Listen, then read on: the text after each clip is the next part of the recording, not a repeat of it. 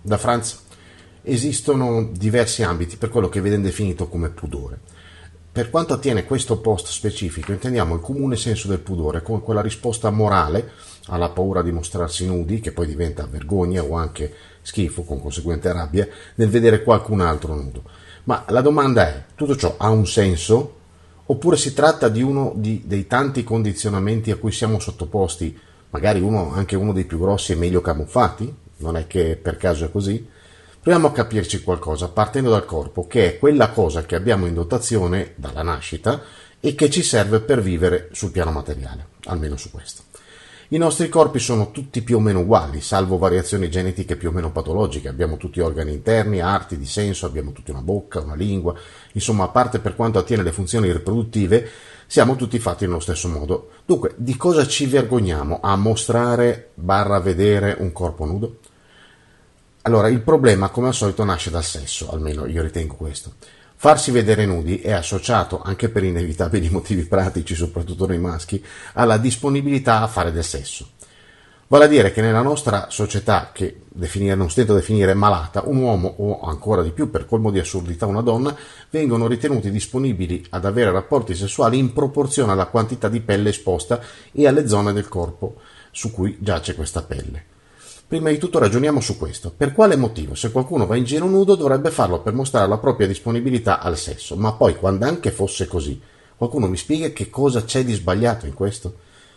In realtà nulla, se non che sostanzialmente su questo terribilmente oscuro pianeta il sesso, inteso come rapporto sessuale, è ancora inevitabilmente, assurdamente collegato, per quanto inconsciamente, a quell'altro concetto completamente idiota di peccato e vale al di là delle religioni, anche se quella cattolica ne ha fatto un vero e proprio baluardo della fede, del peccato intendo, è profondamente legato a tutte le altre assurde regole sociali e comportamentali che ci siamo costruiti nel tempo, non per salvaguardare la nostra libertà, quanto per castrarla appena possibile.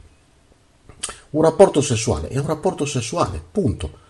Tutte le implicazioni emotive, religiose, estetiche, morali e legali che noi connettiamo con un rapporto sessuale non hanno niente di oggettivo.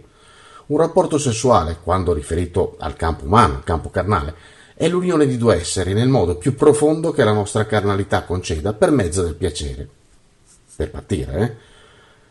Ovviamente con il crescere della consapevolezza, della conoscenza, del sapere diventa qualcos'altro, uno strumento per ottenere risultati energetici specifici, per esempio, o per evolvere o devolvere, purtroppo in alcuni, in alcuni casi, per crescere interiormente, per invocare qualità specifiche di energia e molto molto altro che si rivela con il crescere della nostra consapevolezza della nostra spiritualità. Ma anche stando alla base si tratta comunque semplicemente, tra virgolette, di entrare in contatto con qualcun altro con l'ausilio del piacere, ovvero un altro tabù, perché se uno gode oggi come oggi già viene guardato male.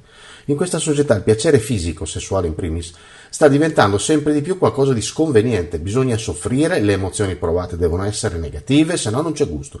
Oppure, come accade sempre più spesso nei giovanissimi, addirittura il piacere non esiste. Si tratta di giochi sessuali, eh, sociali, metodi di autoaffermazione o comunque atti la cui natura è sempre più dimenticata oppure esattamente all'altro capo eh, della scala completamente sovvertita. Dunque il senso del pudore nasce prima di tutto da una falsa attribuzione, cioè mostrare il corpo uguale essere disponibile al sesso.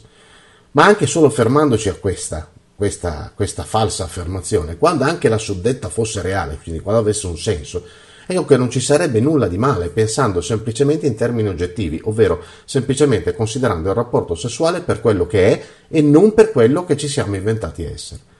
Ecco cos'è davvero il pudore, quello che tutti crediamo essere un sano istinto, niente altro che un risultato e uno strumento della completa totale castrazione a cui nei secoli la società e le religioni in primis hanno sottoposto gli esseri umani.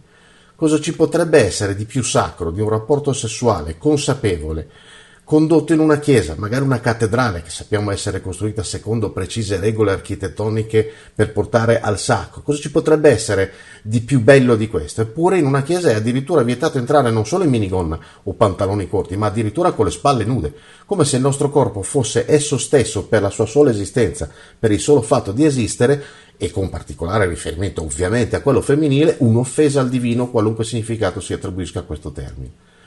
E cosa ci può essere di male in un rapporto sessuale? Ovviamente consenziente. Nulla. neppure, e, eppure non si può compiere, non possiamo eh, compiere una, avere un, un, rapporto sessuale in pubblico perché infrange una legge secondo cui non si può offendere il pubblico senso del pudore. Ma a questo punto io sfido chiunque a definire quest'ultimo, cioè il pubblico senso del pudore, in modo oggettivo.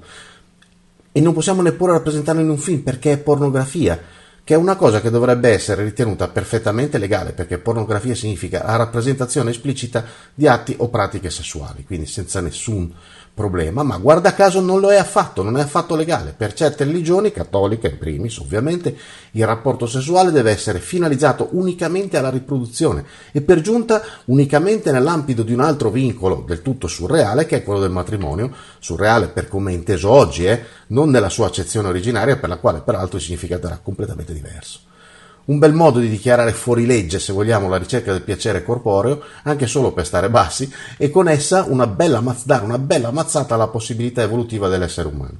In buona sostanza, estrema sintesi, possiamo fare tutte le analisi psicologiche che vogliamo, ma alla fine il pudore non è che uno dei tanti modi con cui noi esseri umani veniamo costantemente privati della nostra libertà e delle possibilità evolutive che ci dovrebbero essere proprie per farci restare più a lungo possibile a livello di, ani- di animali e in più convincendoci della nostra supita- su- superiorità, cioè noi siamo animali, veniamo tenuti nella condizione animalesca, ma ci hanno convinti che siamo superiori agli animali. Meglio di così non potevano fare.